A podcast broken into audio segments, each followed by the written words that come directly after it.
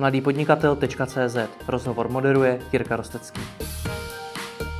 Michal Koubek z Idea Support.cz. Dobrý den. Dobrý den. Vy pomáháte začínajícím podnikatelům s přípravou business plánu mm-hmm. a s mhm. celkovým směřováním jejich podnikání. Já ale když se bavím s podnikateli, já už jsem jich, se s ním bavil s poměrně hodně podnikateli, tak mi velmi málo kdy řeknou, že na začátku jejich podnikání měli něco, čemu by se dal říkat business plán, nějaký ucelený dokument. Je tedy vůbec něco takového potřeba? No, já si myslím, že určitě potřeba je. Mm-hmm. Já uh, za celou svoji životní praxi, cokoliv jsem v životě dělal, a dělal jsem vlastně v korporátním biznesu více než 15 let, tak nepamatuju si jedinou situaci, že bych vůbec uh, jakoby začal bez, uh, bez, bez toho, že bych si na, na začátku sestavil nějaký plán. Hmm. Tady jsem ještě říkal podnikatelský plán, dneska se mu říká teda business plán. Ale podstatě jakákoliv korporace větší má oddělení, který se zabývá business plánováním. Ty plány se schvalují na úrovni akcionářů. V podstatě ten business plán, když, eh, když se mě podnikatel ptá, k čemu, k čemu to vlastně je, tak já říkám, že ten business plán jsou jakoby ty jeho, eh, ta jeho myšlenka nebo ten jeho podnikatelský záměr převedený do řeči, do řeči čísel mm-hmm. a faktů. To znamená, Většinou přichází podnikatel s tím, že chce něco dělat. Má nějakou představu o tom, kdo jsou jeho konkurenti, co chce prodávat, za kolik to chce prodávat, kde to chce prodávat, jak chce získat klienty a tak dál. A my mu vlastně pomáháme celou tuhle jeho podnikatelskou myšlenku převíst eh, pomocí čísel do nějakého plánu, který mu řekne, ano, má to smysl, ne, nemá to smysl. Hmm. Uh, říkáme, uh, Když říkáte o tom smyslu, klidně na to navážu, mm-hmm. tak eh, taková ta obligátní otázka. Měl, kdyby Steve Jobs tehdy na začátku Apple si hodil nějaká čísla do dokumentu, ukázalo by se mu, že Apple bude takhle úspěšný? Je to no. možná trošku chápu, trošku filozofická otázka možná? Uh, asi ne, protože podle mě ani Steve Jobs tehdy nedohlédl, kam až uh, ten vývoj dojde. Uh, ten člověk většinou má nějakou myšlenku, něco, co ho naplňuje, něco, mm, to se hrozně těžko popisuje, ale většinou vidíte v, v očích toho člověka nějaký entuziasmus. Já chci hmm. dělat přesně tohle a chci to dělat jinak než, eh, než ostatní. Je tam nějaký to podnikatelský nadšení. A když přijde k nám, tak my se většinou na to pokoušíme dívat, já nechci říct přízemně, hmm. ale čísla, účetnictví, statistika, to jsou jakoby uh, tvrdá data, to znamená, že my většinou se ho snažíme jakoby posadit na zem. Hmm. Ano, ta myšlenka je jakoby super, ale my bychom chtěli, abys nezapomněl na tohle, na tamhle to, aby si rozmyslel i věci, které většina lidí ignoruje. Například, že budeš muset platit nějaký daně nebo... Hmm. Měli jsme například podnikatele, který skutečně měl eh, naprosto geniální záměr, už eh, fungující biznes, ale uh, například zapomněl při nákupu nějakého toho vybavení zapomněl na podmínky třeba leasingu. To znamená, mm-hmm. ve finále on si něco spočítal, ale když potom se mu ty splátky prostě začínaly postupně uh, hromadit, hmm. tak zjistil, že to není schopný uplatit a přišel vlastně za námi s tím, že potřebuje rychle sehnat nějaký investora, kdo by mu na to podnikání dal, dal peníze. To znamená, na začátku je vždycky nějaká jakoby, idea, nějaký, nějaký nápad a my se do toho snažíme doplnit jakoby, ten pohled ten finanční, ten jakoby, jak to převést do toho, do toho konkrétního na nic nezapomenout. Mm-hmm. A když mluvíte o tom nadšení na začátku, tak je to velký nepřítel pro ty podnikatele, který je opravdu tak zaslepuje, že zapomenou na tak zásadní věci, jako že třeba má leasing? No, myslím si, že je, protože samozřejmě plánovat se nikomu moc nechce. Hmm. Ono, ne, že by to nikdo neuměl. Já znám spoustu lidí, kteří si eh, business plány počítají sami, ale hrabat si v číslech, možná, že to není moc sexy, nebo že to není jakoby eh, ta činnost, kterou ty lidi milují, ale eh, vyžaduje to určitě hmm, hodiny strávení s tím, že si hrajete s čísly, hmm. počítáte, jestli by to vyšlo líp takhle, nebo jestli by to vyšlo líp takhle. My například vždycky, když děláme business plán, tak děláme finanční model. Finanční model je něco, co umožňuje kouknout se na ten biznes eh, jakoby dynamicky. Hmm. My ten model se snažíme nějakým způsobem dělat pomocí parametrů, kde, kde můžete eh, hrubě řečeno něco měnit. a na konci se dívat, jak se to projeví ve výsledku toho vašeho podnikání. To mhm. znamená, mm-hmm. Vy se můžete teoreticky připravit na řadu situací, které v tom podnikání můžou nastat. Já za celou svoji kariéru jsem ještě nezažil ani jednou, aby ten business plán vyšel úplně stoprocentně od začátku do konce tak, jak byl naplánovaný. Vždycky se někde něco povede, někde se něco nepovede. Většinou máte projekty A, B, C, D. Hmm. Projekt A se podaří na 200%, projekt B se vůbec nerozjede, projekt, B, projekt C eh, se podaří třeba na 50%, ale dohromady jakoby dáte alespoň číselně nebo alespoň jakoby finančně to, co jste si na začátku naplánoval. A já vlastně vždycky říkám, nebo tím, že já jsem dlouhou dobu působil v oblasti investic, tak já si vždycky vzpomínám na slova Warrena Buffetta, kterýho, když se ptali, uh, jak on dosahuje jakoby eh, úspěchu ve, svém investičním, investičním biznesu, jestli nějakým způsobem ví, co se, co se bude dít v budoucnu, nebo jestli nějakým způsobem čte, čte budoucnost, tak on říká, já nevím, co se bude dít v budoucnu. Ale já jsem vždycky připravený na to, že když se v budoucnu podmínky na trhu nějakým způsobem změní oproti tomu, jak jsou dneska, tak já vždycky budu vědět, jak mám zareagovat, co mám udělat. A já si myslím, že ten business plán právě by měl sloužit především k tomuhle, že vy se to nějakým způsobem namodelujete, jakoby ten váš biznis, a pomocí toho modelu se připravíte na různé situace, které v tom podnikání můžou nastat. Hmm. A budete vědět, co v tu danou konkrétní situaci můžete dělat. Hmm. Aniž byste to svý podnikání ohrozili, abyste mohli právě přesně zaplatit ty leasingy, daně a tak dále. Warren Buffett sám přiznává, že neví, co bude. Jak se ale tedy lze připravit na něco, co ani nevíme, co bude? No, můžete se připravit uh, například tak, že víte,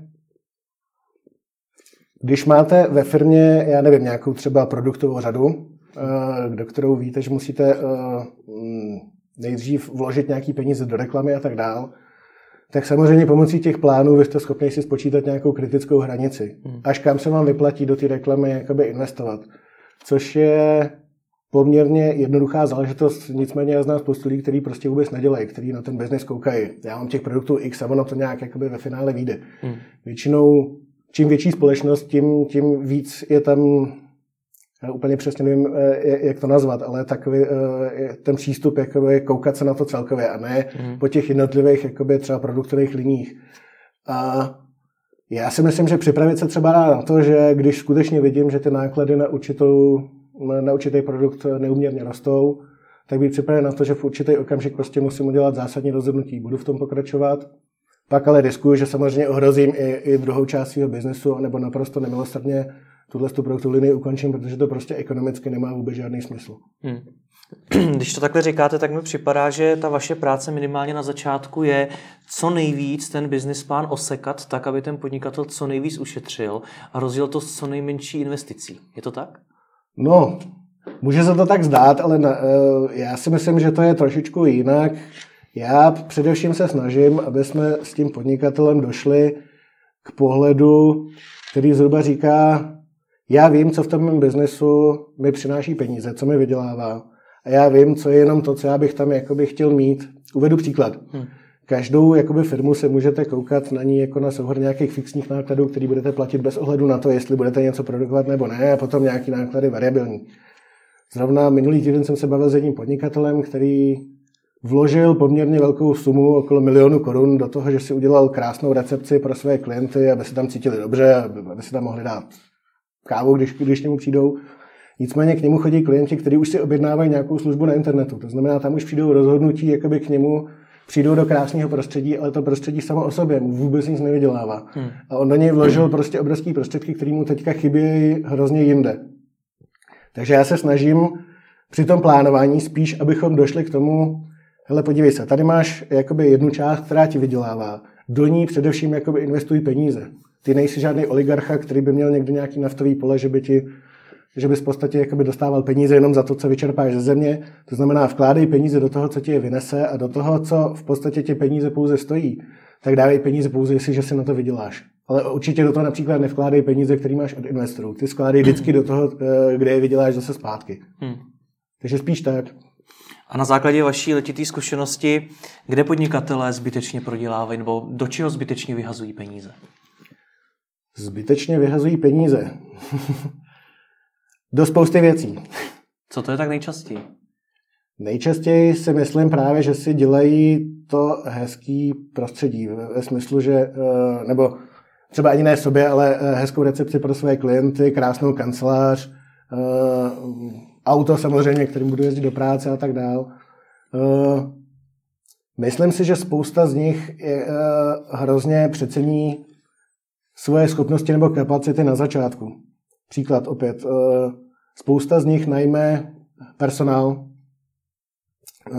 nebo zaměstnance. Samozřejmě, když zaměstnance najmete, musíte pro něj mít nějakou práci. Spousta podnikatelů v určitém okamžiku začne řešit, že má jakoby poměrně zaměstnanců, ale nemá pro ně dostatek jakoby toho zaměstnání. To znamená třeba opět, my se snažíme přijít na to, že ne na všechno je potřeba v té firmě mít lidi, mm-hmm. kteří se o něco budou starat. Spousta jakoby aktivit nebo mm, činností té firmě se dá řešit tak, že se outsourcují nebo že se najímají uh, od nějakého prostředníka nebo od nějaký, od nějaký třetí strany. To znamená, myslím si, že spousta podnikatelů dělá jednu velkou chybu, že se snaží všechno koncentrovat u sebe, aby všechno měli pod kontrolou. Hmm. Ale spousta, mm, spousta z nich potom dojde k tomu, že to vlastně jsou nedá se asi říct zbytečně vyhozený peníze, ale eh, hodně velký luxus v určitém okamžiku, hlavně v tom začátku podnikání. Že skutečně jakoby to, že si někdo nějakou službu najmete nebo si od někoho koupíte, můžete ve finále výrazně ušetřit. Hmm. Protože ve finále, když to zaměstnance máte, tak vy se už zas až tak jakoby rychle nezbavíte. Vy musíte vyplatit odstupní a tak dál. Není to už tak jednoduchý eh, jakoby řídit tu kapacitu těch zaměstnanců. Co s nimi potom dělat, když už je teda máte jednou jakoby hmm. Eh, ve firmě najatý. Hmm.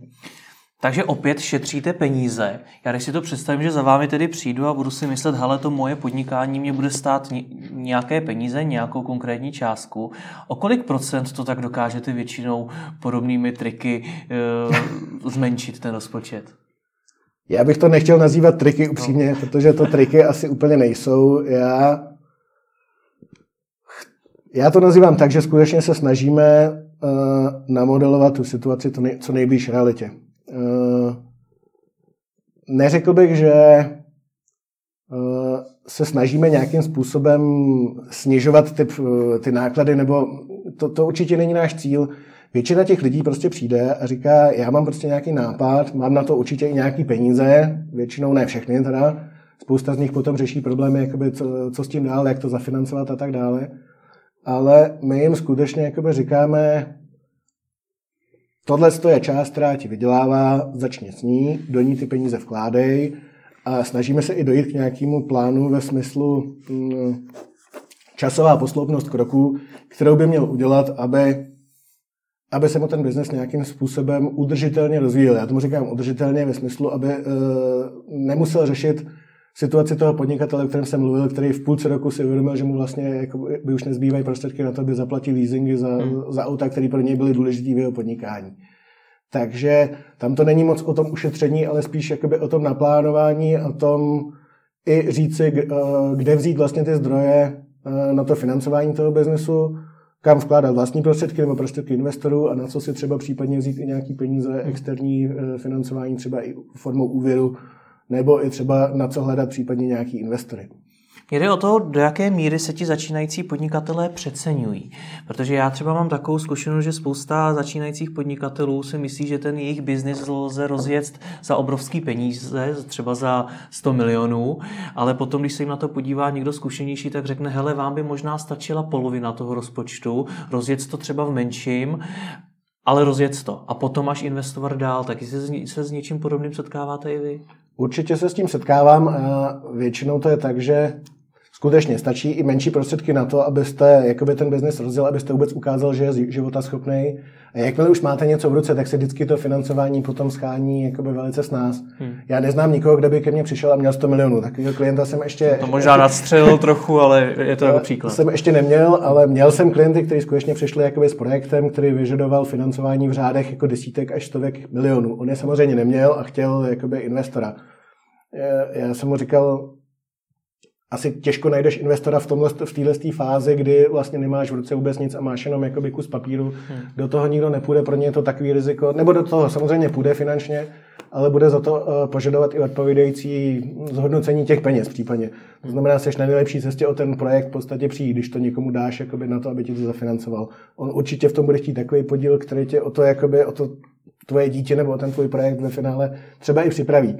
Takže zkus skutečně jakoby v menším, rozjet to do nějaký úrovně a potom eh, se můžeme znova pobavit o tom, jestli by to stálo za to například nějakým způsobem ještě nabůstovat, nebo já nevím, jak jak je hmm. český slovo, Eh, nali do toho ještě nějaký prostředky a ten biznis vyvést na nějakou vyšší úroveň. Hmm. Když jsme u té velikosti, tak vy jste zmínil svou minulost v korporátním biznisu. Hmm. Tohle všechno, o čem se teď bavíme, to se týká teda biznisu, který mají jednoho dne být korporace, nebo už třeba dneska jsou korporace a rozjíždí hmm. třeba nějaké další projekty. Nebo se to týká i tamhle nějakého malého živnostníka, který chce rozjet nějakou one man show? Týká se to v podstatě kohokoliv. Hmm. hmm já už jsem to říkal na začátku, ale Velké korporace samozřejmě, i velká korporace má omezené množství zdrojů, který chce nějakým způsobem, existuje taky ošklivý slovo, efektivně alokovat. To znamená rozmístit do nějakých projektů, kde se jim jakoby nejspíš vrátí. I ten jednoduchý podnikatel, který si chce otevřít řeznictví, řeší úplně stejný problém. Hmm. Má nějaký peníze a řeší, tak jako mám se jít nechat zaměstnat, nebo mám vzít tyhle ty peníze a udělat si svůj řeznický krám. Ten princip je úplně, úplně totožný potřebují dojít k nějakým způsobem k rozhodnutí, co je pro ně lepší. Eh, samozřejmě jakoby z mýho pohledu, já se na to koukám čistě jakoby z pohledu financí, co je eh, lepší eh, ve smyslu, kde vydělá víc peněz. Samozřejmě u spousty podnikatelů v tom hrajou roli ještě emocionální faktory, jako že mm, ten projekt je jeho srdeční záležitost, vymyslel si ho sám a hrozně chce mít svůj vlastní biznes. Měl jsem i podnikatele, který třeba, když jsme spolu ten business plán dělali, tak to úplně zas až tak dobře nevycházelo. On to tak strašně chtěl, že to nakonec stejně udělal. Hmm. Zkrachoval, ale stejně to nakonec udělal, hmm. protože to prostě hrozně chtěl. A kolik těch procent těch business plánů, se kterými vy jste se setkal, nakonec se vůbec povedlo zrealizovat? Kážete to nějak vyčíslit? Myslím si, že okolo poloviny určitě se zrealizovalo. A to je poměrně vysoké číslo. Čekal je. jsem upřímně řečeno míň. Většinou ne, já si myslím, že určitě polovina, protože většinou ke mně přichází lidi už skutečně jakoby s nějakým záměrem. Ono, když už si najímáte člověka, aby vám něco zpracoval, hmm. tak už to není tak, jako že si testujete, jako zkusím to, neskusím to. Tam už musíte být většinou rozhodnutý, ano, já do toho chci jít, to znamená, chci do toho i hmm. dát hmm. nějaký prostředky. Takže polovina, možná dokonce, abych skoro si troufnu říct, že jich bylo i víc než polovina, 60%. A když se zaměříme teda na těch 40%, mm-hmm. tak uměl byste říct, proč, proč nevyšli, co je spojovalo? Co je spojovalo? To je dobrá otázka. Část určitě byla taková, že ten člověk, uh, nechci říct přecenil svoje síly, ale v určitý okamžik měl takový nápad, já bych chtěl začít podnikat, nebo já bych, uh, já bych chtěl jako něco dělat sám. Ale když byl potom, přišel k tomu rozhodnutí, tak mám dát výpověď v práci a jít teďka tady podnikat tohle, tak nakonec došel k závěru, že to pro něj asi není. Že přece jenom třeba v té korporaci mu bude líp, protože je to tam bezpečnější a tak dál.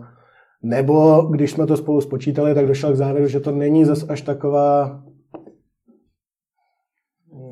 Taková hitparáda, jak Taková čekal. hitparáda, jak čekal, jakože čekal, že na tom vydělá asi víc. Znamená, když viděl ty čísla, tak byl většinou zklamaný. To je taky hmm. dost často jakoby Eh, ty, co odpadnou. A pak jsou lidi, kteří, hm, těm je úplně přesně, jak to říct, ale který uh,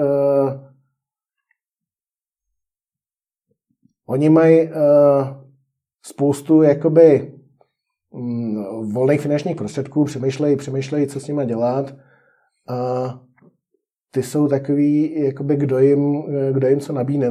Měl jsem prostě příklad jakoby člověka, který skutečně jakoby už, už chtěl jakoby začít něco dělat a pak mu někdo nabít, ale nechceš radši vložit jakoby ty peníze do mý sítě autoservisu a nakonec se domluvili jakoby spolu. Takže to jsou takový oportunisti, kteří hmm. hledají, jakoby, kde se jim to vyplatí víc. Uh, ty jsi měl jako taky jako klienty, upřímně ty mám, s těma spolupracuji nejméně rád. Mm-hmm. Proč? Protože na druhou stránku oni mají ty prostředky, tak věřím, že s nima se třeba ty plány dají realizovat o něco snadněji, než s těmi, kteří nemají ani korunu. Možná to tak na první pohled vypadá, ale moje zkušenost je jakoby opačná. Tam, jakoby, tam hraje roli, já vlastně ani úplně přesně nevím, jaký faktor, ale oni jsou skutečně hrozně přelétaví. Takže jako jeden, jeden týden mají takovouhle ideu, a druhý týden, že buď to přijdou s tím, že by chtěli třeba předělat, nebo že by chtěli dělat něco hmm. jiného, anebo je někdo v vozovkách ukecá na nějaký jiný projekt hmm. a už je nevidím. Takže tam chybí to srdíčko do toho Chybí projektu. tam to srdíčko, přesně tak, teď si to řekl hmm. úplně přesně. Chybí tam jakoby ten podnikatelský zápal. Hmm. To jsou lidi, to jsou nechci říct, to nejsou žoldáci, oni vkládají své peníze. To jsou lidi, kteří v podstatě nemají jakoby žádnou, žádnou ideu, pro ně to není zase tak důležité, co vlastně budou dělat, hlavně, že, že na tom vydělají peníze. Hmm, chápu. Dostáváme se do takového určitého konfliktu. Teď vlastně říkáme, že to srdíčko je důležitý, je mhm. důležitý to zapálení. Předtím jsme se ale bavili o tom, že to zapálení na začátku ty podnikatele zaslepuje, že zapomínají na ty čísla. Mm-hmm. Tak jak mezi tím najít kompromis? Jak být zapálený dostatečně, ale, ale i tak, abych vlastně uvažoval racionálně? Máte na to nějaký tip?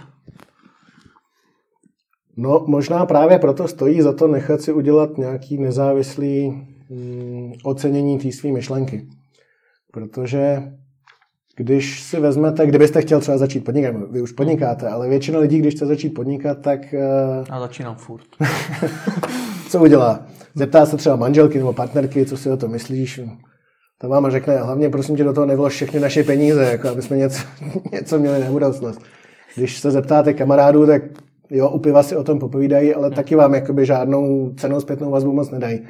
To znamená, určitě stojí za to si to nechat od někoho minimálně tu myšlenku, jak to říct, konfrontovat nebo nějakým způsobem skonzultovat nebo, hmm. nebo prověřit, jakoby, jestli je skutečně jakoby, života schopná. Takže tohle to určitě pomoct, pomoct může. A to je vlastně jedno z poslání, nebo to je jedna z věcí, kterou my jakoby v IDS Support.cz děláme. Že pomáháme dáváme nějakou neza, nějaký nezávislý pohled na váš nápad a pomáháme vám. Eh, my vám neřekneme, jestli stojí za to, to eh, tu myšlenku, nebo jestli do toho máte jít nebo nemáte. To rozhodnutí stejně vždycky musíte udělat vy. My vám řekneme, jestli jste na něco nezapomněl, jestli tam máte všechno, řekneme vám svůj nezávislý názor, co si o tom myslíme, jakoby, jestli jste tam skutečně jakoby všechno, jestli to máte všechno jakoby pohromadě. Hmm. Uh, a v podstatě dáme vám to takhle jakoby na podnosu, ale stejně potom ve finále to rozhodnutí musíte udělat vy. Jo, hmm. já do toho půjdu, nebo já do toho nepůjdu. To už je potom na vás. Jenomže hodně začínajících podnikatelů se bojí, že někdo jako vy nebo někdo jiný, za kým půjdou a řeknou mu ten svůj nápad, takže jim ho ukradne. To je uh, správná připomínka, s tím se taky setkám poměrně často. Uh, Popravdě řečeno, neumím si moc představit, jak se dá taková myšlenka ukrást, ale samozřejmě, eh, my když navazujeme s někým spolupráci, tak vždycky podepisujeme dokumenty, myslím, že se tomu říká NDAčka. NDAčka. Hezky česky. Hezky česky, takže hezky česky NDAčko podepisujeme, eh, takže právně tohle to máme nějakým způsobem ošetřený. Eh, nedokážu si úplně představit, jak se dají některý z těch, třeba z těch projektů, se kterými se setkáváme, jak by se dali ukrást. Například jsme dělali nákup rybářské lodi do Baltského moře, tak já určitě asi nepoběžím a nepůjdu si koupit rybářskou loď bez pochyby, na to, bez ohledu na to, že vlastně tady ten business plán vyšel velice dobře. Takže ano, některý podnikatelé nebo začínající podnikatelé se bojí, že jim ukradnou tu jejich ideu, ale my, já to ještě možná jakoby zkusím říct trošičku jinak, my se většinou jakoby ne, nesnažíme koukat na tu ideu, na tu vlastní ideu. Většinou přijde podnikatel a on přesně ví, kdo jsou jeho konkurenti, jakoby, mm, v čem je podstata jeho služby, čím se odlišuje od konkurentů. My to přivádíme do čísel. My se ani tak nehrabeme jakoby v té samotné myšlence, jakoby spíš jak tu myšlenku jakoby realizovat a jak to přejít do podoby toho nějakého fungujícího biznesu. No ale tím pádem vy zjistíte, kolik je potřeba investovat a kolik hodně moc to může vydělat. To zjistíme, takže teoreticky možná v tu chvíli můžete mít brouka v hlavě a řeknete si, hele, co kdyby jsme to zrealizovali sami? Co kdyby jsme to zrealizovali? Já, dobře, budu mluvit za sebe, mě práce, kterou dělám, baví. A já chci dělat tuhle práci. Já nechci nikde lovit ryby, nechci ani nikde dělat nějaký aplikace pro mobilní telefony, nechci ani... Prodávat jachty, rozumím, ale eh, ten člověk, který nás třeba bude poslouchat, nemusí jít nutně za vámi, ale může jít za někým jiným. Mm-hmm. Dá se proti tomu ukradení jeho nápadu přeci jenom nějak bránit? Ať už smluvně nebo nějak jinak? Tak smluvně asi se dá, to jak děláme my ve formě nějakých těch smluvních pokud eh, právě přes to NDAčko. A jinak jinak v podstatě, když máte nějakou tuhle tu ideu, tak ji začněte co nejrychleji jakoby realizovat, protože nejlepší, eh, jestliže ta vaše myšlenka bude skvělá a vy začnete, Hmm. Stejně se dřív nebo později někdo najde, kdo když uvidí, že se vám prostě jakoby daří, tak tu myšlenku buď to nějakým způsobem okopíruje, nebo prostě vám začne dělat konkurenci. To je přece hmm. ekonomický jeden z ekonomických zákonů, který prostě funguje s naprosto železnou logikou. Hmm. Tam, kde se daří, tam se prostě dřív nebo později objeví konkurenti. To znamená, nejlepší, co můžete udělat, je skutečně jako na nic nečekat a rovnou začít něco dělat. Hmm. Tak jo, tak pojďme na to. Když teda mám nápad na podnikání a mám to nadšení, chci vybudovat něco hezkého, zajímavého, co mi vydělá hodně peněz, tak jak mám začít s tvorbou business plánu? Jak se takový business plány vůbec tvoří? Jak se tvoří? Tak já možná popíšu, jak, jak, jak postupujeme my. Většinou potkáme se s klientem na nějaký první neformální schůzce, který jejíž cílem je zjistit, jestli si můžeme nebo nemůžeme pomoct. Potom e, nastává etapa, kdy my samozřejmě se snažíme nějak hloubš proniknout do podstaty toho biznesu, s tím ale, že my samozřejmě především zkoumáme taky to, kde se tvoří zisk, kde se naopak generují náklady a už jakoby v tom, na téhle etapě začínáme koukat na to, jakoby, jak ten budoucí model ekonomický tý, toho biznesu budeme stavět. Eh, potom uděláme nějaký ten model, eh, naplníme ho těma číslama, kterými, eh, který jsme jakoby zjistili v rámci těch rozhovorů a teďka začíná jakoby to nejzajímavější, to je pak to, ta interpretace toho, to, interpretace toho modelu s tím podnikatelem. Kdy si říkáme, no tak tady vy máte nějakou představu, podívejte se, jak to vychází. Kolikrát to třeba úplně jakoby nevychází nějak pěkně. Pojďme teda tu myšlenku nějakým způsobem modifikovat, nebo pojďme, pojďme zkusit jakoby to vymyslet nějak jinak. Pojďme to třeba udělat tak, že vy si tady nekoupíte, já nevím, autobus, ale budete, vezmete si ho na leasing nebo tak dál. Snažíme se prostě najít nějaký ten způsob, který bude ekonomicky asi nejefektivnější. Tak, hmm. Eh, v případě, že uh, jakoby dojdeme k nějaký schodě, potom ten model, modelujeme různé situace, co by se případně jakoby mohlo stát. Většinou se snažíme namodelovat nějaký spíš negativní situace, nebo nějaký negativní šoky se tomu říká, jakoby k čemu by tam mohlo dojít. No a v případě, že klient uh, chce třeba potom eh, jít k někomu, jakoby si žádat o financování nebo tak dál, tak mu vytváříme tu dokumentaci, kterou potřebuje pro to, aby třeba mohl jít do banky si zadat o úvěr. Jakkoliv z mých zkušeností do banky málo kdo chodí, většinou hmm. prostě to jsou nějaký investoři, kteří prostě jakoby do těchto těch biznisů investují, tak oni prostě si chtějí ten uh, business plán zpracovat i do podoby nějakého formálního dokumentu, který se dá někde ukazovat. Znamená, nějaký mm, prezentaci toho záměru plus nějaký základní ekonomický ukazatele toho projektu a nějaký, nějaký ocenění, hmm. valuaci. Takže tohle si ten podnikatel potom odnese. Takhle to zhruba jakoby probíhá. Zkusme se vrátit zase k tomu kroku jedna, pojďme to vzít mm-hmm. celý znova, s tím, že jsem za váma přišel a chci založit třeba e-shop. Mm-hmm. Tak co teď všechno po mně budete chtít vědět a jak budete dávat dohromady všechny ty čísla? Aby jsme to uvedli na nějakém konkrétním příkladu. Pokud vám e-shop nevyhovuje, tak klidně, klidně zvolte jiný. Pojďme zkusit e-shop, jakkoliv třeba e-shop je zajímavý, že jsme se ještě s tímhle s tím jakoby nepotkali. E-shop Což je zajímavý, vzhledem tomu, že dneska je boom vlastně e-shopů v podstatě. Je boom e-shopů, možná většina lidí právě začíná e-shop bez, bez business plánu. To je pravda. Eh, určitě bych chtěl vědět, eh, co to bude za e-shop, eh, co budete prodávat, potřebuji vědět, co to bude za zboží, jestli ho budete někde skladovat, nebo jestli ho budete brát přímo od výrobce, jestli budete nějakým způsobem ho ještě upravovat nebo, ne, nebo případně balit, jaký manipulace s ním budou, budou probíhat. Potřebuji vědět, eh, pomocí jakých technologií ho budete prodávat, jestli si tu technologii budete vyvíjet sám, nebo jestli si ji budete kupovat, jakým způsobem to budete financovat, jestli budete si třeba na to brát úvěr, jestli třeba to zboží budete financovat nějakým způsobem úvěrem třeba od výrobce nebo tak dále. Jsou prostě různý způsoby.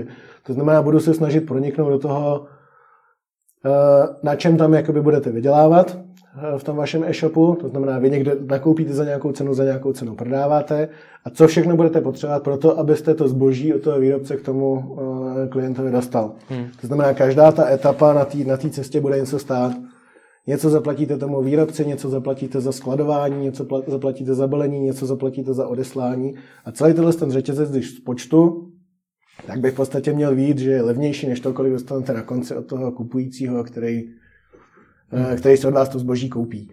Takže šel bych zhruba nějakou takovouhle logikou. Eh, potom bych vzal ty čísla, které byste mi řekl, zkusil bych vám udělat nějaký ekonomický model, eh, který by vám v podstatě, kde byste, jako jeden ze vstupů by byl hm, třeba kolik toho, kolik toho zboží prodáte, viděl byste prostě v nějaké formě nějakých strukturovaných účetních výkazů, kolik vám to jakoby zhruba vydělá. A ten model by samozřejmě byl parametrizovaný, to znamená, my bychom pak třeba spolu seděli a zkoumali bychom situaci, co by se stalo, kdyby se byl konkurent, který by to začal prodávat třeba levněji než vy. Hmm. O kolik byste mohl zlevnit, aby se vám to ještě eh, stále jakoby vyplatilo ten e-shop provozovat. Případně o kolik byste musel třeba si vyhádat u dodavatelek lepší ceny, abyste byl schopný nějakým způsobem konkurovat uh, tomu e-shopu nebo těm, těm vašim konkurentům. Takže snažili bychom se namodelovat různé takovéhle situace, abyste věděl, co si v podstatě do budoucna jakoby můžete hmm. s tím vaším biznesem dovolit. Chápu. Když jste zmínil ten řetězec od eh, nákupu toho zbožího hmm. dodavatele, respektive výroby, až po odeslání tomu zákazníkovi. Aha. Kde v tom všem je marketing a jak se vůbec takový marketing do tohle toho dá promítnout? Protože rozpočet na marketing předem možná neodhadnete. Marketing je fakt, že ten jsem tady v tomhle tom konkrétním případě zapomněl, ale to je samozřejmě taky jeden jako z výrazných nákladů, jakoby jestli chcete pomocí nějakých PPC kampaní nebo bannerů nebo já nevím čeho, jakoby jakým způsobem budete eh, ty klienty hledat. A to je pro e-shopy samozřejmě zásadní. To je pro e-shopy samozřejmě zásadní, eh, to znamená ten business, jakoby ten samotný prodej vám generuje nějakou marži a ta marže by měla samozřejmě pokryt na veškeré jakoby vaše provozní náklady, včetně toho marketingu. Hmm. To znamená, jestliže tady do toho započteme i marketingové náklady třeba na, na ty PPC kampaně, eh, samozřejmě jakoby součástí toho řetězce je i ten jakoby No, zvyšuje to cenu toho zboží, toho, hmm. který dodáváte tomu, tomu, tomu kupujícímu. To znamená, určitě bychom do toho museli i započíst do toho řetězce i ty reklamy, i ty náklady na ten marketing. A dá se předem odhadnout, kolik bude stát marketing? No, do určitý míry se odhadnout dá. Ohledně třeba těch PPC kampaní, tak to zase až není tak složitý, se třeba kouknete, kolik vás stojí jakoby vygenerovat jeden lead na, na nějaký zboží.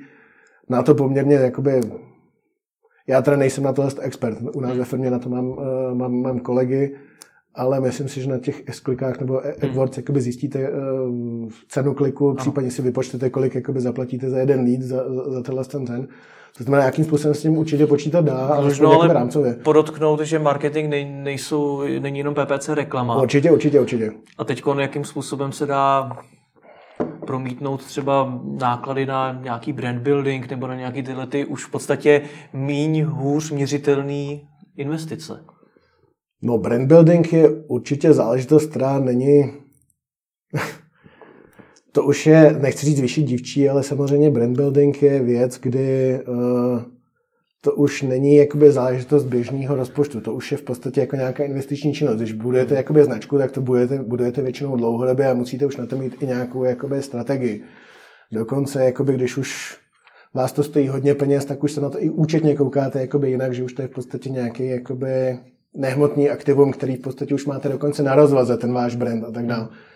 To znamená, tam to jakoby záleží, asi to není záležitost nějakého malého e-shopu, jakoby ten brand building, ale mm, v podstatě jakýkoliv náklad, jestliže se dá nějakým způsobem odhadnout, kolik, kolik bude stát, tak se dá jakoby do toho business plánu nějakým způsobem započítat. Já samozřejmě, jak jsem říkal, ještě jsem nezažil business plán, který by vyšel od začátku do konce úplně stoprocentně. Hmm. To znamená, i když třeba stoprocentně nevíte, kolik, budete, kolik vás ten marketing bude stát, tak minimálně, ale můžete udělat nějakou minimální a maximální jakoby, sumu, kterou jste schopni do toho, uh, do toho marketingu vložit a uvidíte, jak vám to vyjde. Hmm.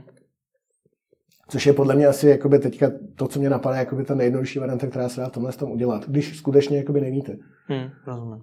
A potom samozřejmě ten business plán, ono, my ho většinou děláme na začátku, ale ten vztah jakoby s tím podnikatelem, když, když pro něj jakoby něco děláme, on přetrvává i jakoby dál. My se potkáme třeba i po roce a právě se bavíme o tom, jako jestli to vyšlo nebo nevyšlo, co vyšlo, co nevyšlo. Tak samozřejmě ten plán prostě jakoby potom můžete i nějakým způsobem updateovat eh, na základě těch zkušeností, které máte. Když už máte nějaký tvrdý data, tak můžete, můžete ho udělat mnohem přesnější a potom, když už třeba děláme jakoby nějaký úpravy toho biznesu nebo když jsme jednou připravili prodej toho biznesu, tak pak už prostě berete skutečně reální data a můžete mm, už je to něčím jiným. Už to nejsou odhady, už to jsou skutečně jakoby uh, uh, reálná čísla, se kterými hmm. pracujete. Hmm. Já jsem se na ten marketing zeptal schválně, protože moje zkušenost je taková, že ti začínající podnikatelé na něj velmi často zapomínají. Je taková uh-huh. zkušenost i vaše, že do těch čísel na začátku investici na marketing vůbec nezapočítají? V podstatě máte pravdu.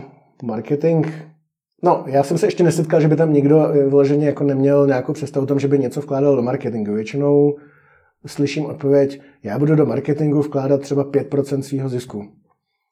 Který se nemusí dostavit hned. Který se ale nemusí dostavit hned. Přes, přesně marketingu tak, jako, se to docela blbě rozjíždí. Se to blbě rozjíždí, takže to je přesně jedna z těch věcí, kterou my třeba jako řešíme. Jako, zrovna minulý týden. Přesně, máme biznis, který negeneruje moc zisk a říkáme, že 5% z něj budeme jakoby dávat do marketingu, tak to nevychází. Hmm. Takže pojďme to zkusit nějakým způsobem odhadnout jinak, jakoby ty náklady. Tak jsme nakonec došli k nějakému kompromisu, ale máte pravdu. Spousta lidí jakoby má hodně zkreslený představy o tom, jakoby, co to ten marketing znamená a spíš se na to koukají, tak když mi to tady jako něco vydělá, tak já pak jako bokem něco takhle dám jako do té reklamy, aby se tady jako neřeklo. No já vím, že to je těžká otázka, ale lze odhadnout, kolik procent celkový té investice do rozjezdu nového podnikání by měl tvořit ten marketing? Jestli se tady bavíme skutečně o 5%, nebo jestli se tady bavíme o 50% na to, aby se to vůbec rozjelo. Já vám rozumím, ale já si myslím, že na tohle skoro nejde odpovědět. To hrozně záleží, když to řeknu ekonomickou teorii na konkurenčnosti toho prostředí. Čím konkurenčnější, tím asi větší jako roli ta reklama potom hraje, abyste, se ně, abyste prostě byl vidět. Hmm. Když si vyberete biznis, kde jste sám, nebo aspoň zatím jste sám, tak je to mnohem jednodušší. Takže já bych hrozně nerad tady generalizoval a říkal nějaký číslo, který by se pak někdo mohl chytit. U vysoce konkurentní, u konkurenčních odvětví troufám si říct, že jako docela podstatnou část toho rozpočtu musí tvořit marketing, klidně i polovinu. Hmm. Ale jestliže, jestliže chcete, já nevím, teď co mě napadá, jestli skutečně chcete třeba rybářskou loď, tak jako tam si myslím, že to není zas až tak jakoby podstatný. Hmm. Dobře, vy od toho klienta získáte všechny ty čísla. Mm-hmm. A teď co s tím uděláte? Vložíte to do nějaké tabulky a ta vám vyplivne, jestli to má smysl nebo nemá, nebo jak to funguje? No, nefunguje to jako šablona nebo nějaké, jako nějaká aplikace, že bychom to někam napsali a ona nám to na, na konci vyhodila zelený číslo nebo červený číslo. Zázračný vzoreček. Tak to není. Většinou se to dělá ruční prací poměrně, poměrně složitou, která já, já už jsem na ní zvyklý, ale moc moc rád ji teda nemám. Musí se ten model skutečně jakoby dělat od spora, musí se jít položka po položce, musí se vymýšlet nějakým způsobem jakoby vazby mezi těma um, podstatě si to představte jako nějaký účetní výkaz, který naplňujete pomocí nějakých čísel a vzorců. A ty, ty čísla a ty vzorce mezi sebou musí samozřejmě, hmm. musí vám být rozvaha, že levá strana se rovná pravá. Uh, takže je to docela taková uh, úporná práce, kdy to musíte prostě jakoby ten model naplnit. A samozřejmě musíte myslet i na to, že ten model potom do budoucna budete měnit. Hmm. Takže já jsem ještě nezažil ani jednou situaci, že by prostě jako jsme něco vytvořili, ukázali klientovi a on byl vždycky 100% spokojený. Vždycky potom ještě do toho provádíme x zásahů. A jak jsem říkal, ještě k tomu modelování potom potřebujete nějakým způsobem ten model dostat do parametrů, abyste je mohl měnit, abyste viděl, co se bude dít, když se změní no, tenhle ten předpoklad, tenhle ten předpoklad, tenhle ten předpoklad. Hmm. Celá upřímně, tohle, co mi popisujete, není to už takový ten extrém pro ty detailisty, kteří to opravdu chtějí mít co nejvíc na začátku, já nevím, jak to, jak to říct, ale mít opravdu něco hodně sofistikovaného. Mm-hmm. Vracím se zpátky k tomu, co jsem říkal na začátku, že řada podnikatelů mi říká, ale my jsme na začátku nic takového neměli. My jsme si spočítali možná dvě čísla a fungovalo to. A vy mi tady mluvíte o poměrně sofistikovaných propočtech.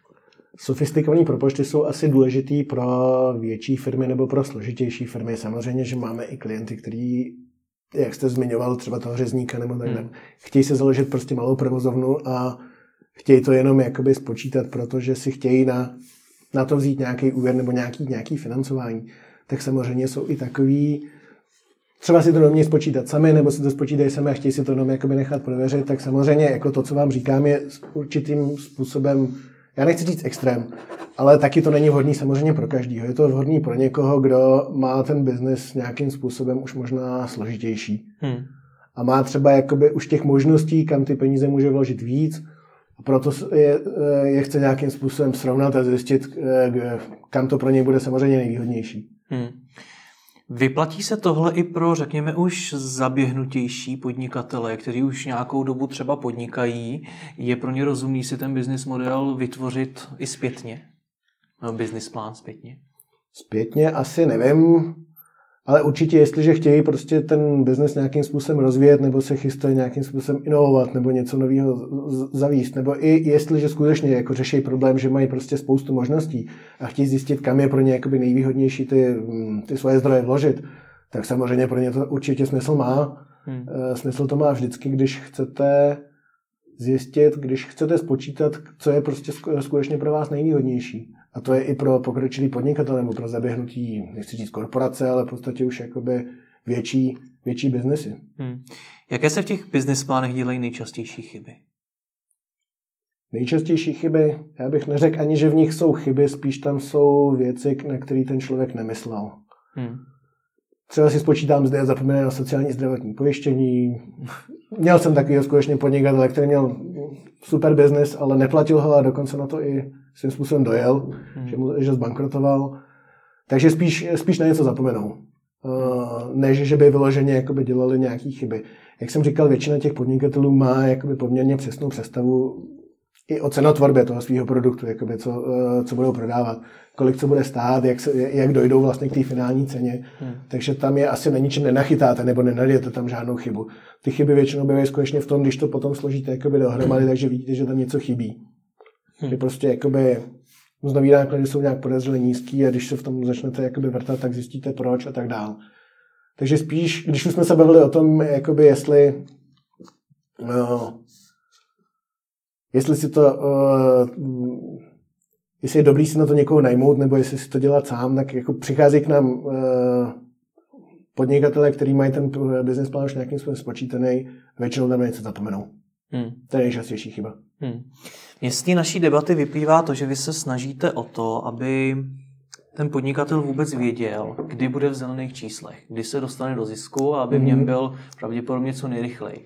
Na druhou stranu dneska stále více a více firm je i roky dotovaná investorama. Mm-hmm. Jak se na tenhle ten business model díváte? No já pár takových firm znám, které jsou dotovaný investorama. To jsou často firmy, které ani nevědí, co jim vlastně přesně vydělává. Děláme pro pár takových firm, tam to je většinou skutečně spíš detektivní práce, kde vyzobáváte prostě snažíte se najít někde eh, data pro to, abyste mohli udělat jako vůbec nějaký závěr o tom, vlastně, kde se, kde se v té firmě generuje zisk. Ty lidi to často ani nevědí. Já si myslím, že problém tam je v tom, že to často jsou firmy, které založili lidi, kteří ne, který přišli z trošičku jiného prostředí. Oni přesně jsou většinou jakoby soustředění na tu službu, kterou poskytují, nebo na ten produkt, který prodávají a ta ekonomická stránka je zase tak jakoby ne, nezajímá. Ono ve finále, když vám někdo skutečně jakoby dotuje v podstatě jakoukoliv ztrátu, tak proč byste se o to i zajímal? Přeci mnohem víc sexy je jako starat se o, ten, o tu vaši službu a Teď to možná trošičku jakoby přeháním. Oni ale... ti investoři na ně taky tlačí docela, co aspoň z mý zkušenosti, taky ty peníze jim nedávají úplně jen tak zadarmo. Tak na ně tlačí málo, protože hmm. já, kdybych do něčeho vkládal peníze, tak určitě budu chtít naprosto přesně vědět, co jakoby se s těma penězma děje a do čeho jsou vkládaný a hmm. hlavně, jestli je tam vůbec nějaká šance je někdy uvidět zpátky. Ale jde mi o to, jestli v rámci těch business plánů jste schopni pracovat i s cílem ne vydělat co nejvíc peněz co nejrychleji, ale třeba urvat co největší podíl na trhu a potom to třeba někomu prodat. Samozřejmě.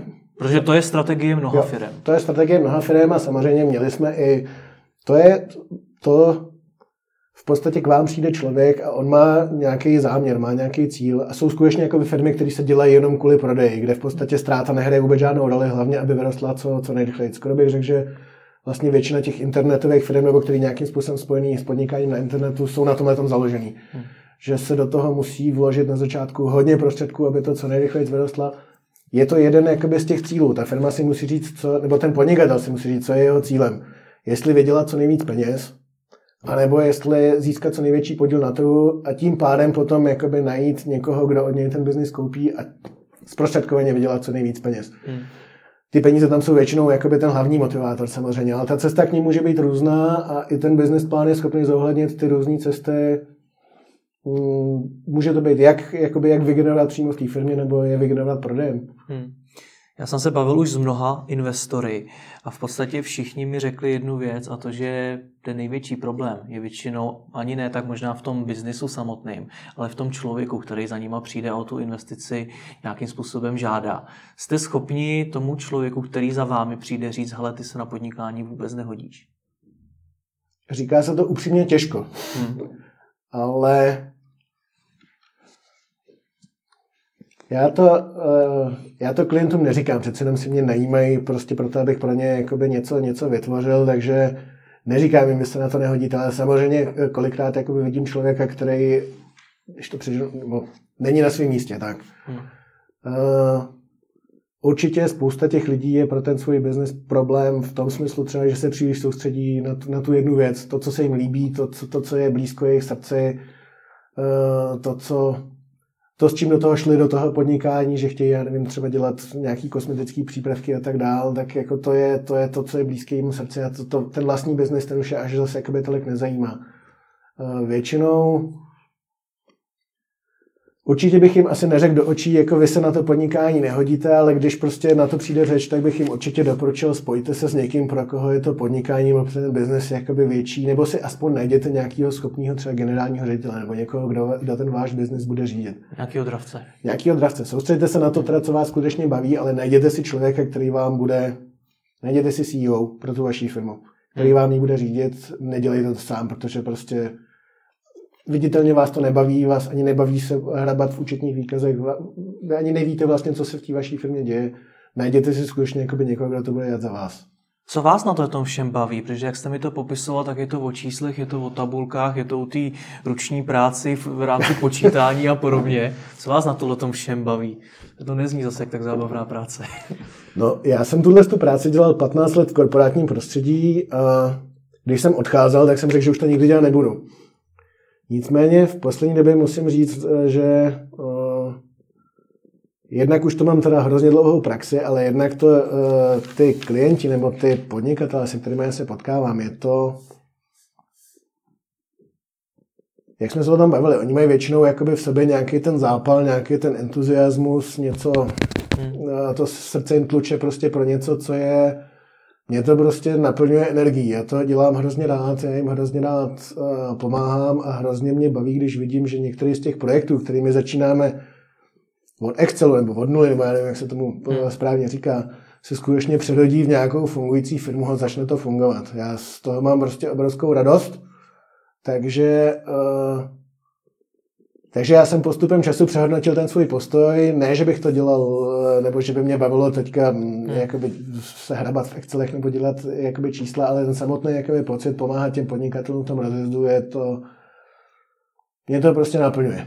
Hmm. Nabíjí mě to, dává mi to energii a pomáhá mi to uh, překousnout i někdy třeba ty nepříjemné jakoby, uh, nepříjemné schůzky nebo ty nepříjemné situace, kdy se musí něco jakoby předělávat nebo ty hodiny, které jsou strávené právě nad tím hrabáním se v těch účetních výkazech a tak hmm. dále.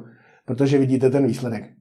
Zeptám se možná tvrdě, ale kdo vy vlastně jste? Protože já, když půjdu za někým pro tu zpětnou vazbu na můj nápad, který mám na podnikání, uh-huh. tak eh, kdo vy vlastně jste? Jestli jste účetní, co mi z toho v podstatě vyplývá, že do značný míry byste mohl být, nebo jestli jste někdo, kdo má teda skutečně biznisové zkušenosti, rozjížděl nějaký projekty? Já mám, uh, rozjížděl jsem projekty, já jsem rozjížděl v poměrně do specifické oblasti, v oblasti uh, finančních služeb nebo v investičních službách. Dělal jsem to 15 let v jedné z největších firm tady v Čechách. Dělal jsem to za cizí peníze, nebo respektive dostal jsem peníze a měl jsem za to jakoby zakládat firmy, což jsem dělal. Takže mám poměrně dlouholetý zkušenosti s tím, jak se biznesy zakládají a musím říct takhle, já jsem v podstatě když jsme se bavili o těch chybách, hmm. tak já jsem spoustu těch chyb udělal sám. Takže já dneska, když už je vidím, tak prostě už mi začíná jakoby blikat nějaká červená žárovka. Už je vidím v režimu online, protože jsem si sám jima jakoby prošel. Měl jsem to štěstí, že jsem si jima prošel za cizí peníze. Hmm. Že jsem to dělal jakoby v korporátním prostředí, takže nikdy jsem nešel se svojí kůží na trh. Uh, to znamená, já se spíš považuji za člověka, který má jakoby zkušenosti s rozjezdem biznesu, se startupama, samozřejmě v určitém specifickém prostředí, ale některé ty zkušenosti samozřejmě přenositelné jsou. Jako účetní se úplně dvakrát moc jakoby necítím. Nicméně tím, že já jsem třeba působil v oblasti investic, tak jakoby když investujete, už je to jedno, jestli to jsou akcie nebo jakoby do firm, tak samozřejmě součástí toho procesu je, že neustále oceňujete nějaké možnosti, kam vložit peníze a tak dál. Takže v podstatě business plán nebo oceňování nebo vůbec jakoby modelování a práce s číslem byla můj každodenní chleba. Takže já se spíš považuji za člověka, který který si prošel nějakýma svýma zkušenostmi se zakládáním biznesu a dneska jakoby část z toho procesu, to znamená to samotné plánování, který jsem si prošel opravdu milionkrát, tak s tím pomáhám začínajícím podnikatelům. Proč jste nikdy nerozdělil nic vlastního? I když je pravda, že Idea Support je v podstatě biznis. Já jsem rozjel pár biznisů, já jsem, eh, já dokonce, tohle to samozřejmě není, nebo samozřejmě, tohle to není jediný biznis, kterýmu já se jakoby věnuju. A předtím jste říkal, že jste nikdy nešel sám s tou kůží na trh, tak se ptám proč? Eh, rozumím vám, to jsem neřekl úplně Aha. přesně, jakoby, eh, já se účastním ještě jako několika jiných biznisů, například investiční biznis je stále moje srdeční záležitost, takže já s kolegama vlastně se účastním, eh, nebo máme, máme firmu, která uh, programuje roboty, eh, které mm-hmm. obchodují na, na, na burzách a tak dále. Takže máte vlastní biznesy. Takže mám vlastní biznesy a tohle je takový jakoby jeden z nich, protože je to je to to, co mě baví. Jakoby ty roboty samozřejmě je taky velice zajímavý, ale to je spíš takový, ty investice jsou tam si hraju se svýma, se svýma vlastními penězma a tam eh, vlastně jakoby sázím, eh, sázím na ten úspěch svý vlastně těžce vydaný peníze. A tady je to skutečně jakoby možná trošičku víc nějaká středeční záležitost nebo trošičku víc nějaký takový je to kontakt s lidma, hmm. ne kontakt s cenými papírama. V Idea Supportu pomáháte tedy jiným podnikatelům, dáváte jim možnost toho nadhledu. Dokážete si ten nadhled udržet i vy sám nad vlastním biznisem? To je velice dobrá otázka. Eh, já snažím se vždycky uh, vždycky dělám nějak, na začátku každého projektu, do kterého se pustím, dělám plán. To stoprocentně. Uh, samozřejmě pro mě je kolikrát složitý s tím plánem potom jít k někomu, jakoby, abych si ho nezávisle posoudil. Snažím se o to, za svojí praxi jsem poznal spoustu, jakoby, nebo mám spoustu kolegů, jakoby, kteří se v tom biznesu pohybují, eh, takže mám jakoby za kým jít. Ale upřímně taky už jsem jakoby rozjel biznes, kdy jsem si tu ideu na začátku s nikým nepotvrdil a vymstilo se mi to. Takže vás to srdíčko taky zaslepilo. Jo, přesně tak. Takže se to stává i vám. Stává se to i mně, přesně tak. Dobrá, že to přiznáváte. Já vám moc děkuji za rozhovor. Já děkuji za pozvání. Líbil se vám tento rozhovor? Vyzkoušejte také audioknihy. Partnerem podcastu je progressguru.cz, na kterém si můžete stáhnout audioknihy o biznesu, osobním rozvoji a o mnoha dalších tématech. www.progressguru.cz